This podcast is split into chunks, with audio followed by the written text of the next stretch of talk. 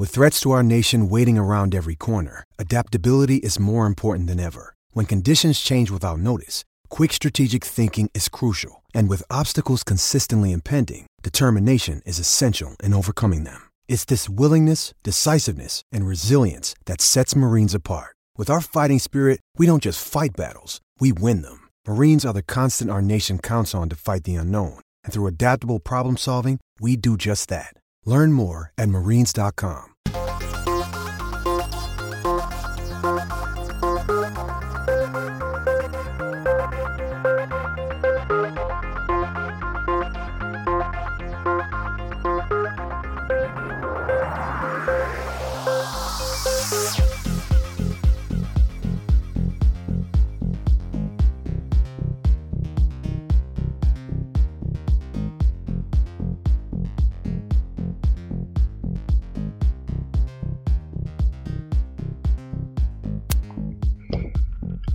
Welcome to episode 150 of Cowboys Ride for Free, the podcast. My name is Joel Penfield. As always, I'm joined by Philip Slavin. How's it going, man? Uh, JP, I'm doing all right tonight, man. I'm doing all right. Good. Well, we got a lot to talk about, just like we did last week, man. There's a lot going on here. No, absolutely a ton going on. And I think we need to start with basketball because that is the sport that's happening. And I'm going to start with this. I appreciate everyone who responds to me on Twitter. I appreciate everyone who wants to talk on Twitter. And I will talk with 90% of you. But if you're going to come at me with takes like Mike Boynton is Travis Ford 2.0, I just I I don't feel like um, getting down on on your level of of dumb to try and have a debate on Twitter. You don't actually watch basketball.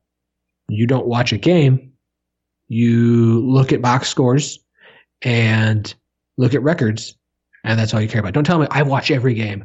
Yeah, but you don't actually watch the game because if you can't tell the difference between Mike Boynton and Travis Ford's coaching and who does a better job in game than who, I don't have time for you.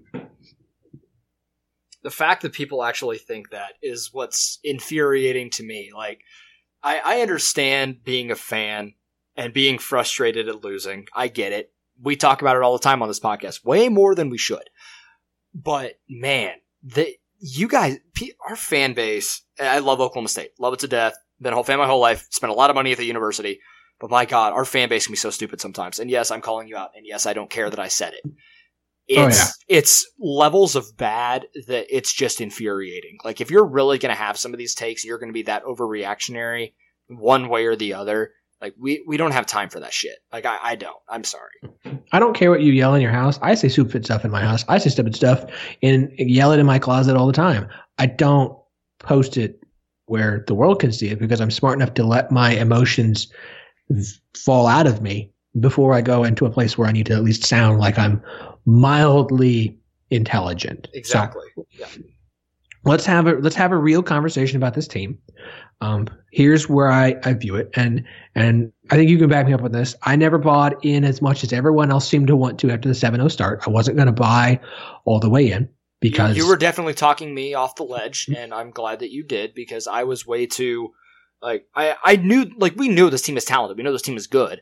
I bought yes. way too far in, admittedly, yes. after the Ole Miss game. Like I, I mean, obviously, I think, it was an impressive win against a team that wasn't that good, but I definitely a, should have tempered my expectations. That's for sure. And, and it was such, and we talked about this. It was such an outlier game. You, they couldn't hit a three. Coincidence. Um, almost could not hit a shot, and they had open looks, and they could not hit them. It was such a outlier kind of game that it was hard to say, like this is team is going to be what. It was a seven and zero oh team who had two really impressive wins in Brooklyn, who honestly was better on the road and at neutral sites to that point than they did at home. They struggled and had close games against teams they shouldn't have had close games with at home. And that to me was what the team was. It's a team that's good. They're not great, but they're good. But when things are clicking, they're going to be really good team. You start 7 0, and I think people got too high, and a lot of people have come crashing down because the next seven games you go 2 and 5. And if you're just looking at it going, well, they should, well, uh, uh, Likely was gone for four games. It was the most important four game stretch you had. It was the most difficult four game stretch. The, the, the quality of opponent shot up. Okay. Georgetown, Minnesota, Wichita State, Houston were all better than the first like five games they played before they got to Brooklyn. Okay. And you lost your most important piece for a couple of reasons. He is the most important piece because A, he's one of your best players. And B, there is no backup point guard. Not really. Like not, you can, you can have guys fill in if, if Waters goes down. You can have guys, I'm not saying that they're as good as Waters or as good as McGriff or as good as an A, but you have guys that can kind of fill some of those roles and you can patchwork that through a game. You can't replicate Likely you don't have anyone on the roster who's able to step. Look, look, they tried, they couldn't find anybody. So you lose him for four games, and they struggled. Got to win at Houston, which was insane. They should have beaten Georgetown, but you know, one little Keiton Page Ford knockoff goes off for thirty something points because nobody can put a hand in his face, and even when they did, he still hit shots. And now he's back. You curb stomp Southeastern Louisiana, which, by the way, they're like 323rd in, in the net ranking. So you should curb stomp them. You finally curb stomped a bad team at home. And then you open Big 12 play with Likely back, who, if you're really watching the games, is not healthy yet. He looks dead halfway through the second half of games. So he's not even 100%. So it's not like you even have the guy you're supposed to have. And then you hit no Dizzy, against West Virginia in a game where you can't hit a three and your best three point shooter isn't playing. Like, it's not excuses when you go game by game and break it down and say, this team is not as good as some people thought after the 7 0 start.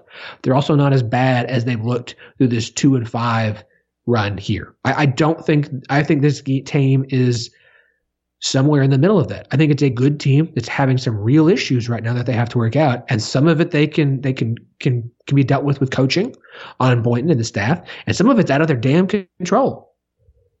Yeah, I, I mean, you couldn't have had a, a, tougher start to Big Twelve play playing the team that went to the national championship last year. And while they don't they didn't return a lot from that team, Chris Beard is a freaking amazing coach. And to play them in Lubbock was a tough test. And then you get West Virginia, who's playing really well, and they're I think believe they're 11th in the net ranking, so they're a really good team, way yeah. better than what we saw last season. Well, and, so, and, to back up on that, hold on a second. These are two teams that Texas Tech didn't have Jahmi'us Ramsey to start the season, and they just lost their first game with him against Baylor. West Virginia got Big O, that that amazing big guy that just was a freak. He didn't start the season for them, and they got him. Those are two teams who got two of their now best players, and a team teams that are finally starting to click. Whereas you've had your best player trying to get over friggin' undisclosed illness, mono, and like it, it, the timing of some of this is just the worst it could possibly be. Some of this really is piss poor timing. And I, am I'm, I'm not trying to say that there's not issues. The offense is not very good. The ball movement is bad. Everyone keeps bringing that up, and they're and they're right. The ball movement is not great. It sticks a little bit too much. It does. Um, but this is a really good defensive team whose best defender is exhausted. I just I'm not I'm I'm not going to bail the way everyone else is on this team yet. No, I'm not ready to bail on them for sure. But it's one of those. I mean, basketball as much as people love it, like it can love you or it can really not. It is a frustrating game, especially when you're not hitting shots. And I was at the game against West Virginia in Gallagher Iba, and man, Oklahoma State had good looks. Even when the ball was sticking, they were still getting good shots and open shots, and nothing would fall. I mean, I think the perfect example and the microcosm of that entire game was, I believe it was the 16th uh, three point shot that Oklahoma State put up and missed. And Lindy had it wide open, and the ball just hung on the rim for like three seconds and fell out. I think that perfectly describes Oklahoma State's offensive performance in that game. And then, of course, the next one he hits is from freaking Pete from 30 feet out. Like, it's just funny how basketball works. Eventually, shots are going to fall by accident or whatever for Oklahoma State. Like, it's going to happen. You have two historically bad shooting performances back to back against good defensive teams and everyone wants to bail when really if Oklahoma State makes a few of those shots, they're back in that game. West Virginia was not playing. Oklahoma State was still playing well defensively, and they held Tshiebwe and Derek Culver really in check for the most part. I think Culver only had nine points. Tshiebwe had twelve. Like you would think Oklahoma State would have a chance in that game, but man, just it felt like there was a lid on the rim on both ends for forty minutes, and when that happens. You know, even if you're playing good enough defense, good offense is going to beat good defense.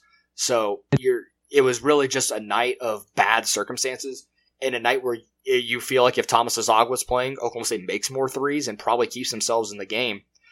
And Texas Tech, I'm I'm not convinced Oklahoma State, even on a good shooting night, would have beaten Texas Tech.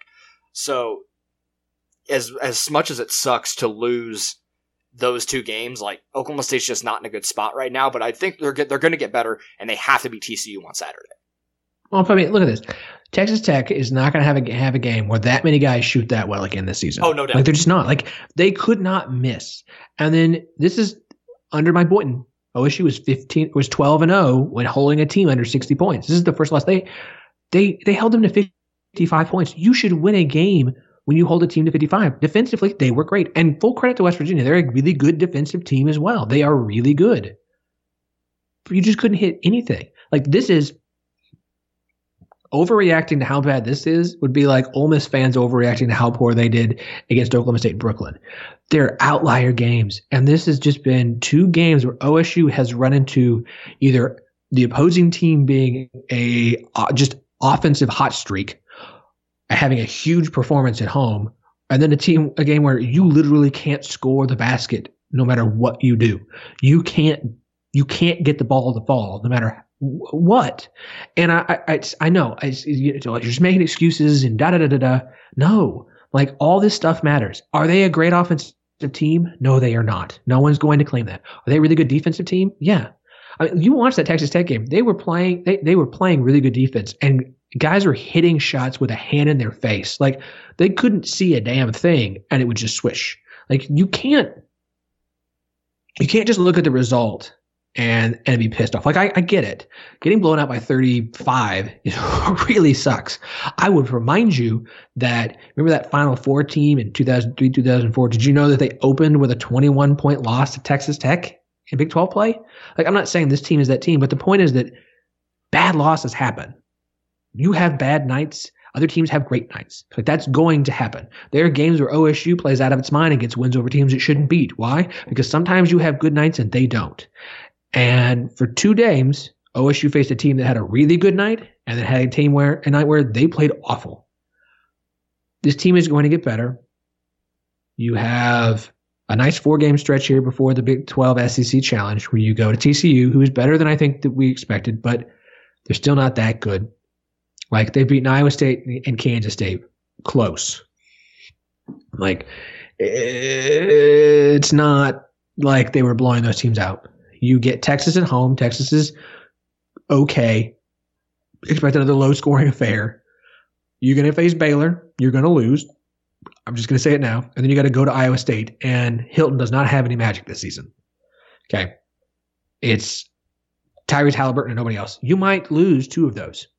Okay. You might be two and four in your first six games. All OSU has to do is go eight and 10. They're going to get the tournament. Okay, if they go eight and ten, I think they're in. I really do. I think if they go eight and ten and don't lose to Texas A&M, this team is in. If you start two and four, you just have to go five hundred to the last twelve games. And there's that includes wins. there's still six wins in this conference because oh my, because oh my god, yes. And a lot of it, ha- I think, a lot of it just is due to the fact that the Big Twelve and just college basketball in general is so chaotic that oh. we can sit here and predict games all we freaking want. OSU's going to go on the road somewhere and win a game that they absolutely shouldn't, or they're you know Baylor comes to GIA and they find a way to win. Like, ba- uh, no, I'm not going to say that happened, and no, I'm I'm putting it out into the universe, hoping that it happens.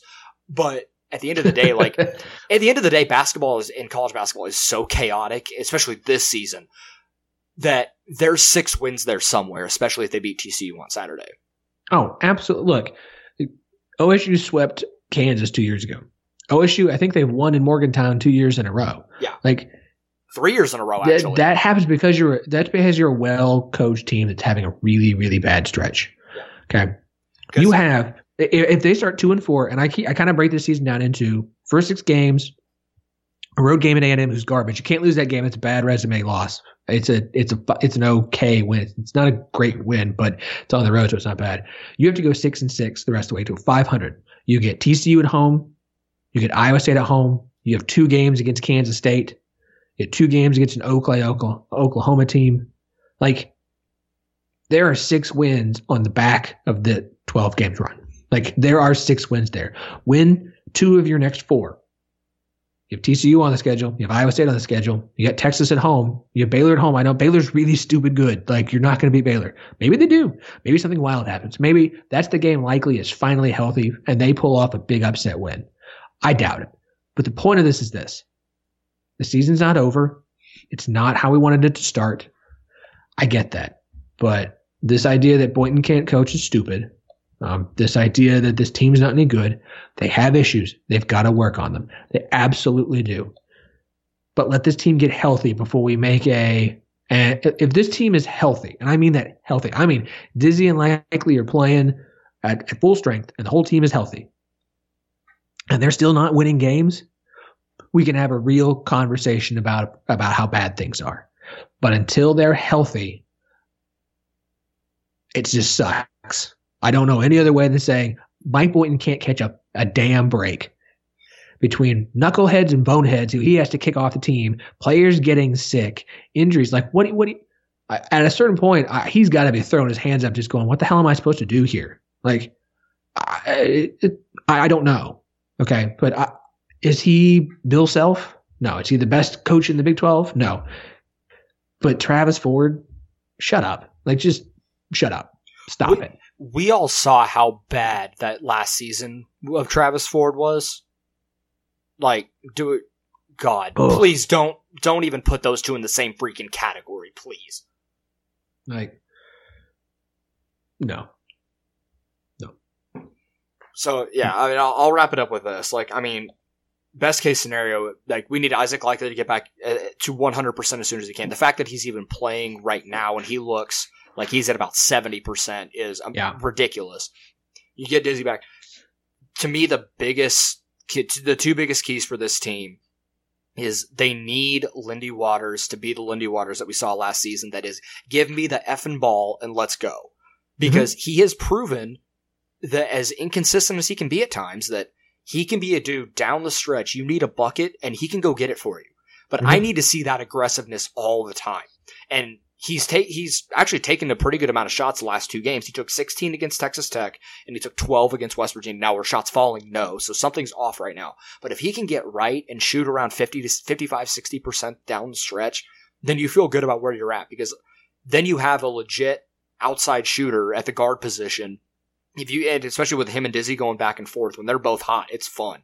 And then you have Isaac Likely as a slashing point guard who is a linebacker playing point guard. Thank you, Fran Fraschilla, for that one and then finding someone on the bench to be a consistent scorer.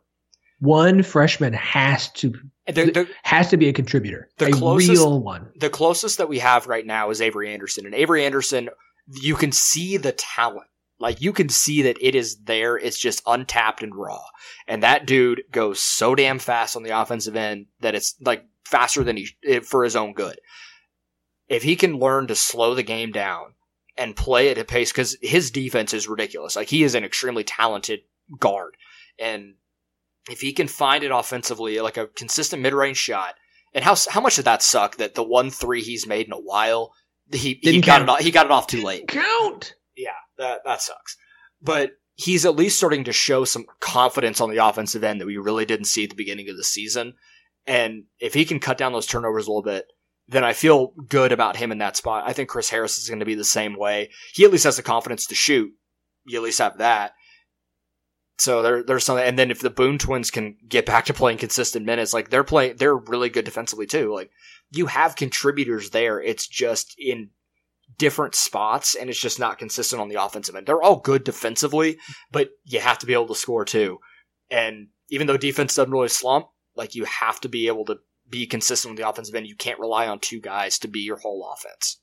Well, Let me let me add to one of this. Only two guys are, aver- are averaging over over double digit points a game. Yeah. It's Lindy and, and Likely. And they're Here's only the like 12 and 11 points. Like it's, oh, it's 12.9 and 11.2. Yeah. Here's the one that, that pisses me off. If you want me to get angry about something, Cam McGriff, please let me sit you down and have a conversation. You are a big, strong beast of a man. You are shooting 30 Eight percent. Sorry, I, I was wrong. 39%. Your field goal average is 39%. You're shooting 23% from three. You're 9 of 39 from beyond the arc. Your points are all coming from the free throw line. Stop shooting long twos and threes and get in there and get dirty. You are killing this team. That you get irritated by Lindy's inconsistency. I'm irritated because Cam McGriff should be in there. I appreciate the rebounds. I appreciate that he leads the team with 6.9 rebounds a game. But dude, you're averaging 9.6 points and shooting 39%. 39%. You know what that tells me? Your shots aren't coming close to the rim. They're exactly like I think I'm watching. You're taking all these long jumpers trying to show that you're a stretch big man. I don't care about your NBA resume, man, because this ain't helping you. This is hurting you. This is bad. I understand some bad shooting, blah, blah, blah, blah, blah. Get in there and get to the rim. Play like a forward. Play like a big man. Stop jacking up all these threes. I don't, I'm so sick and tired of it because you, the one guy who I was so looking forward to his senior year was Cam McGriff. And it has been a disappointing one thus far. And I think it's the way he's playing. It's on him. You need to go play the way you need to be playing. And it ain't jacking up threes. Okay. It ain't it. That ain't going to do it. It is a, it just, mm, I, I think Mm. there's a difference between making yourself a threat and just throwing stuff up for the sake of putting up shots. Like I think there's a significance. I don't care about him. Like it to me, it, it doesn't bother me near as much that if he shoots outside every once in a while. Like for me, it's not a big deal. But do I want to see the, the majority of his shots come from inside ten feet? Yes, and get to the free throw Yeah. line because he's a good free throw shooter. Like he oh, he's an excellent free throw shooter. Yeah, He's like- their, he is their, their best free throw shooter. He's averaging, well, that's not true. Dizzy's the best free throw shooter because he hasn't, he hasn't missed one. McGriff's the second, is 87%. Okay. He's Like- 87%. He has taken the second most shots on this team. He has shot the ball. He has 109 attempts. It's the second most behind Lindy Waters. He's averaging 39%. Yeah. I mean, Waters is only at 41. He's down right now. Like he's average, he's a, Waters is a 44% guy. He's down 39%. Yeah. If you're going to be that guy, you cannot keep taking these long, sh- these, these, I'm just, I go back to ah, I, I go back to what I said. I think it was a few weeks ago. I think it was after the Charleston game, where I talked about the shift from of Le'Bryan Nash from trying to be that outside shooter, like that stretch forward NBA type guy, Mhm. to a true 15 feet and in, for, you know, four guard, you know, forward. And remember how good he was his senior year when he made that shift. I if Cam McGriff can play his game like that, like stay stay inside 15 feet, you know, hit, you know, get your, you know, he's because he's a decent mid range shooter. Like stay in that stretch, but get to the bucket, get fouled, stretch, you know, go out, stretch the floor a little bit, shoot your your corner three when it's there, but don't force it. Like if he can play that style of game, then I feel a lot better about where this team is at. But if he continues to just try and be a stretch four, like four guard essentially, that then we're we're having significant problems. But I, I don't mind him. Like I'm not as staunch on you of like don't shoot threes. Like if it's uncontested, go for it. Because eventually shots fall by accident. It's just the way basketball is. But I don't want to see him forcing more than four or five a game. no, I just, Because he has a, play your game, man. That's my thing. Play your game. I mean, stop trying to reality- play someone else's game. I mean, play in- your game. in reality, like the way I look at it is, I would much rather take an an uncontested three over a contested two. I mean, I think that's just the way basketball is played right now. Go to the rim Yeah. and go to the line. There's no guarantee you get fouled or you, that you get the get the free, the free throws. So, like I said, I'd rather I would much rather take an uncontested three over a contested two. Honestly, but Mm. do I want him taking eight uncontested threes a game? No, but if it's there, shoot. Like it's just because eventually, like I said, shots will fall by accident. He's going to run into a game where he goes five for six from five for seven from three. Like it's, God, gonna, he's gonna, it means he's going to start shooting seven a game every time because of it. Ugh. Ah. all right. Look, I think I, I I'll say it. I think they win on Saturday. TCU's playing well. They're a well coached team. They're not a very good team. Um, like they're going to have to shut down Desmond Bane. If they can shut down Desmond Bane, they'll shut that team down. Um, period. But I, I I will call that they win on Saturday. I I will say it. I think I think they win on Saturday. I think they beat Texas, and then they're going to lose the next two to Baylor and at Iowa State because it's just it's just so damn hard to win at Iowa State. Like I know Kansas, even when they're it's hard to bad, it's like State. it's so hard to beat them there. oh God, it is. It's it's so hard to win at Hilton. So I think OSU wins the next two. I think it's ugly, but I think they win the next two, and and then um and we're we can get to two and four, and then we just got to go 500 the rest of the way. We OSU just gets to go 500 the rest of the way, and I, I like their chances to do so. I do. So. All right, I think that ends our, our, basketball conversation here. We got a lot to talk about on the football end of things here. But before we do that, we got a word from sponsor. Hey, it's Kaley Cuoco for Priceline. Ready to go to your happy place for a happy price? Well, why didn't you say so? Just download the Priceline app right now and save up to 60% on hotels. So, whether it's Cousin Kevin's Kazoo concert in Kansas City, go Kevin, or Becky's Bachelorette Bash in Bermuda, you never have to miss a trip ever again. So, download the Priceline app today. Your savings are waiting. Go to your happy place for a happy price. Go to your happy price, Priceline. All right, Philip. So we talked, we touched on this a little bit last week with Trey Cobb. Um, Kasey Dunn is back, so that's interesting. Yeah. Um, and then you get now we got to figure out who the offensive coordinator is, and we're on Chuba watch. So let let's break this down. So it seems it still is bizarre to me that Casey Dunn would come back when we really don't know what his position is yet. Like I feel like that would have been a known thing that he's coming back to be the offensive coordinator with Sean Gleeson now going to Rutgers. Like if that feels like that's got to be the the likeliest scenario, right? Because I feel like he wouldn't come back from a position where even though it's G five, he gets a chance to be an offensive coordinator, call his own plays, to then come back to Oklahoma State to go right back to a wide receiver and maybe associate no. head coach position. Like that that doesn't make sense. Like he's got to be coming back for something bigger than that, right? So, um, I say this. Um, go check out the 10 12 podcasts on Thursday. Um, I, I had Scott Wright from the Oklahoman on. I don't want to give it all away because then you won't need to listen. Um, but we talked about a few things, including Dunn. And and and the consensus is this: he's not coming back to just get a pay bump and be the wide receiver coach again. He he is going to be more involved in the offense. What that what that looks like, we don't know yet. And and I think the reason for that is this: I think they're still waiting for Monken to make a decision. I do buy that they are talking to Todd Monken. I do believe that the offer is there for him to come be offensive coordinator. I'll be honest. I don't think it's going to happen. I don't think Monken wants to be a college guy. And I, I, I, say this not saying that I think he's coming. If you do get him, and, and Scott made this point, it's a one year rental. Mm-hmm. He is coming because he had a rough year in Cleveland. He he wants to take a break wants to kind of clean up his image for a minute, uh, look shiny and pretty and good again after everything. Because I mean, no one's blaming him for what happened in Cleveland. It, you, you, Freddie Kitchens, your freaking head coach. I don't. Bill Belichick couldn't couldn't run a good defense with with Freddie Kitchens trying to run the show.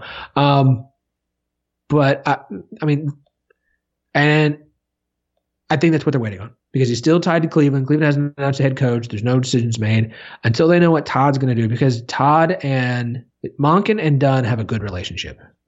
And I think Dunn would be fine working with Monken for a year. But you're going to get him for a year. That's that's about it. Two would shock me, but maybe. But you're going to get him for about a year. And he's going to go back to the NFL because he's going to be a hot commodity again.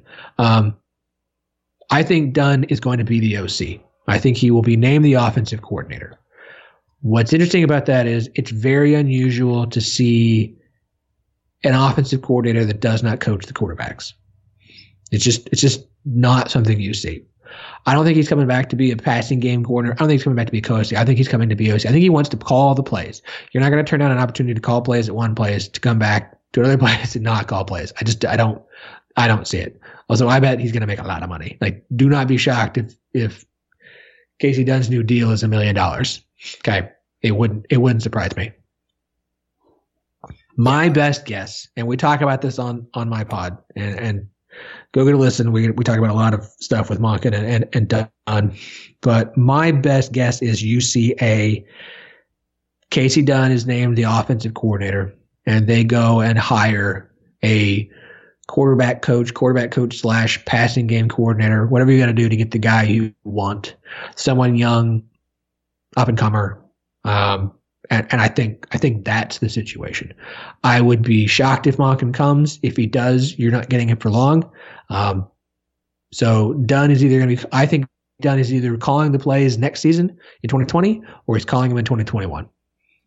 Yeah, like I I think if it's just Kasey Dunn as OC, let's let's go. I think I think that'll be just fine. I think he spent enough time with Gundy that I think he can call plays and have, run a good system Then you got to go find a quarterbacks coach, passing game coordinator. And we talked about this, and I don't know how likely it is, but Zac Robinson wouldn't be a bad dude to call.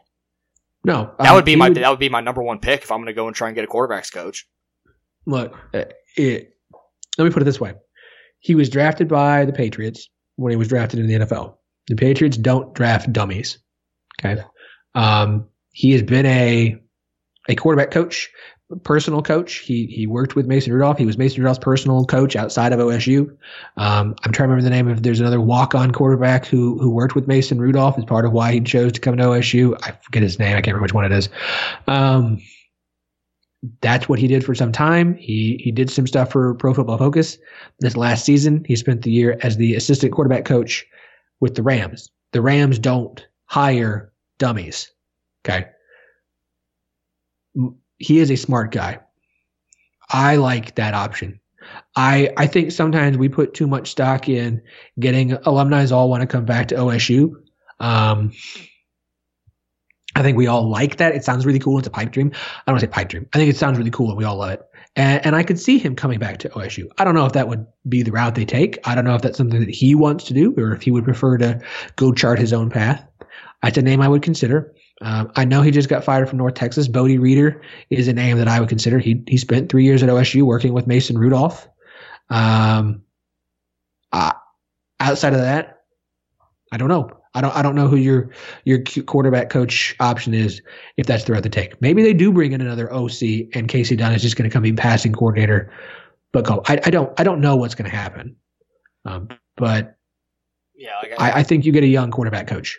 Yeah. To to give my take on Todd Monken, like obviously that would be incredible to get him Oh, to come yeah. back. My goodness, Absolutely. Um, but I, I don't know how likely it is.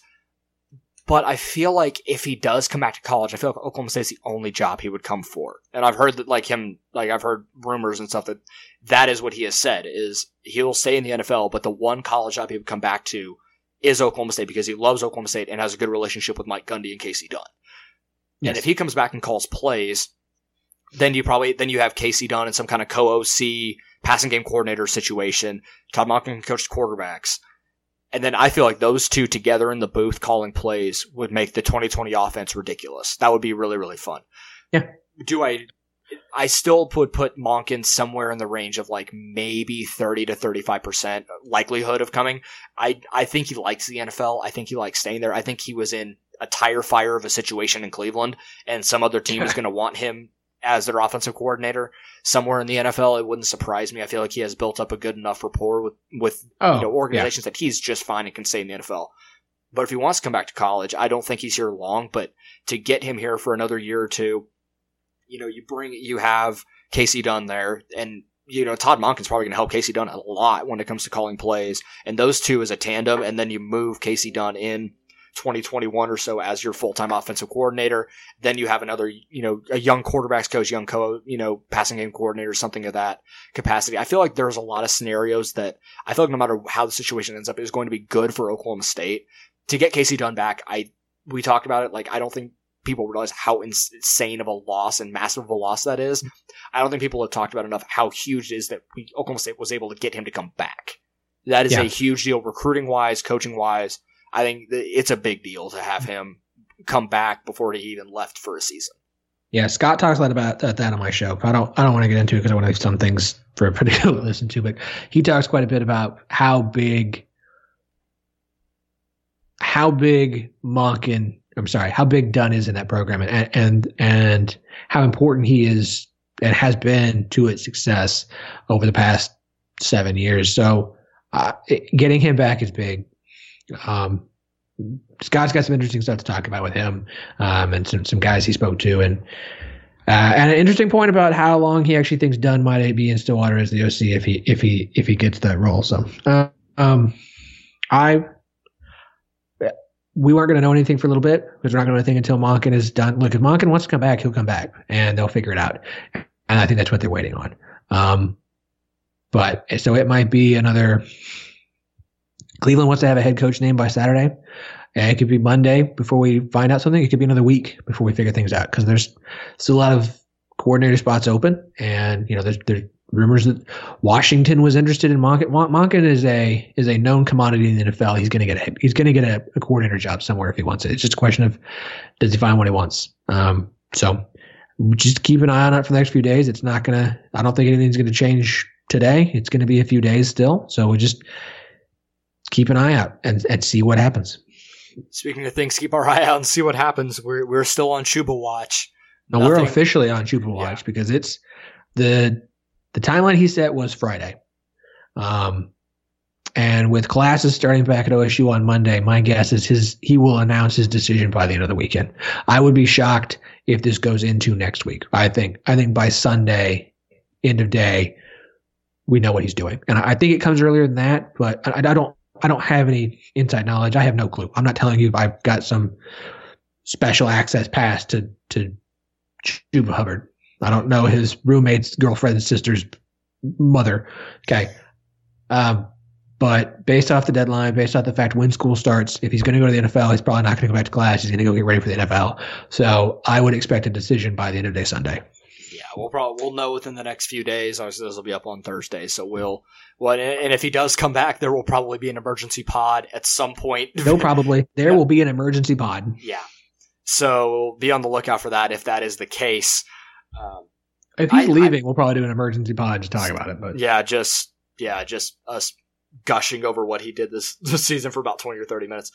But I have are where are you at on if you think he's coming back? Do you think he's going? Where where are you at? Are you just kind of like as I'm sitting here like whatever happens happens. I'm not trying to go too high or low one way or the other. I'm leaning toward I think he still goes to the NFL. Um, but like like we talked about in the last podcast with Trey, like Chuba's a different guy. You know, he seems like a dude that wants to go all four years, get his degree, then go to the NFL. It just seems like with his personality, that's kind of what he wants to do. But I'm not going to blame the dude one bit if he wants to go and get breaded up because running backs, you know, you need to go get that contract. Yeah. Look, um, I think he goes. Um, that's my thought. I still think he goes. Now, that said, do I feel better about the chance he would stay than I have up to this point? Um, but I still think he goes. I, I, I think he's gone. Um, I wouldn't be, I would be more surprised if he came back than if he left. Yeah. but I, that's kind of where I'm at. I, yeah. So that's my opinion. Um, I think he's gone. But again, I haven't felt this optimistic until this up until this point, and it's kind of grown some. And part of it's just timing and whatever old bullshit OSU keeps doing on Twitter to get us all excited about nothing. You friggin' trolls. Um, but Canadian flag fools.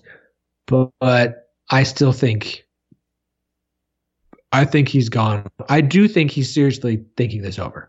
I don't think he's made a decision. I don't think this is something where he decided a week and a half ago and he's just been waiting. I think he's been taking the time to consider all of his options and make a and really decide to make this decision smart. I, I, do. So, like, you're going to read certain forums and they're going to tell you what they think and what they know and all there is insider information. The truth be told, I don't think anybody knows what's going on. I don't think any one person has the answer. And if they say they do, they're full of shit. I think lots of people have little bits of information. I think lots of people have different nuggets of information.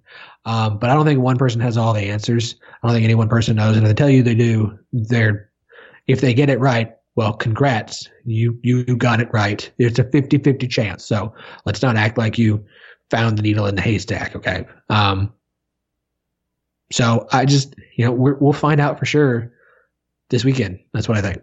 Yeah, it's it's going to be interesting to see how things fall the next couple days.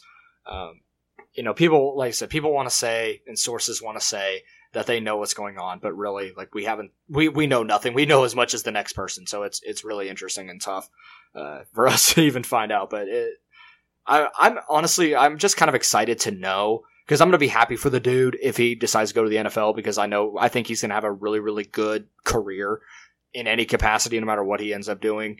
Um, I'm, I'm going to be ecstatic if he comes back because that gives me way more excitement about the 2020 season. And then we find out who the offensive coordinator is, and we have a lot to talk about going into the offseason. Continue, as the offseason continues, are, I guess. There are plenty of reasons to be excited about 2020 absolutely. Um, they got to deliver on some of that. It's not like no doubt. you landed three transfers who are all Alabama starters who are now going to start at OSU, but there are plenty of reasons to be excited about the potential for 2020. If Chuba comes back, that's going to skyrocket to 2016, 2017 type levels, which I don't think is going to be fair to put that kind of pressure on this team. I don't, I don't think it is, but there, Chuba or not, there are plenty of reasons to believe that this could be a, a special kind of season at OSU, which I still think winning 10 games is special. Like, I know some people are like that special means you win the Big 12. No, it just means 10 wins is still a rare commodity at Oklahoma State. It may have happened quite a few times recently, but throughout the history of this program, it ain't a normal thing to happen. So another 10 win season for OSU would be would be nice. It would it really would. It would be a nice culmination to the last two years and the struggle that, that OSU fans and the team has gone through, and this program trying to shape itself into something new with new defensive coordinator, new scheme. Um, you've got changes at offensive coordinator. You've got quarterbacks going through numerous things. Just 2020, I think, is setting up Chuba or not to be a pretty a pretty special season, and I think it's been the culmination of, of a lot of of hard work and and and things they've been building towards. I really do. Yeah, So we'll like I said, we'll we'll be keeping track of what goes on over the next couple days as we find out what Chuba decides to do. Likely, um, this is whether it goes the NFL or not. There will be a podcast up at some point to talk about uh, his decision uh, at some point. So it's going to be a shorter episode, but we'll definitely get that information up and give our thoughts and things like that. Uh, but this is, I think, that's all I have for this episode. Philip, do you have any final thoughts? Um, at TCU in Fort Worth, one o'clock on Saturday. If you're anywhere near Fort Worth, you might as well go. I that arena won't be packed, so the more orange you can get in there, the better. Just yeah. All right, where can everyone follow you on Twitter, Philip? Follow me personally at OKTXARPoke and make sure and check out the 1012 podcast. We're on Twitter at TE and the number 12 the word podcast. You can find the show anywhere. Like I said, Scott Wright is part of the episode. We got a lot of talking a lot about coaching changes in the Big 12 on our on our Thursday episode. So go give that a listen. He's got quite a bit more to say than just what we talked about here. You can follow me at JT Penfield. Be sure to follow the main site at Cowboys RFF. We'll be back this weekend with hopefully talking about Chuba coming back to Oklahoma State for 2020. Now we'll have our thoughts on that and Oklahoma State basketball for the weekend. We'll talk to you all then.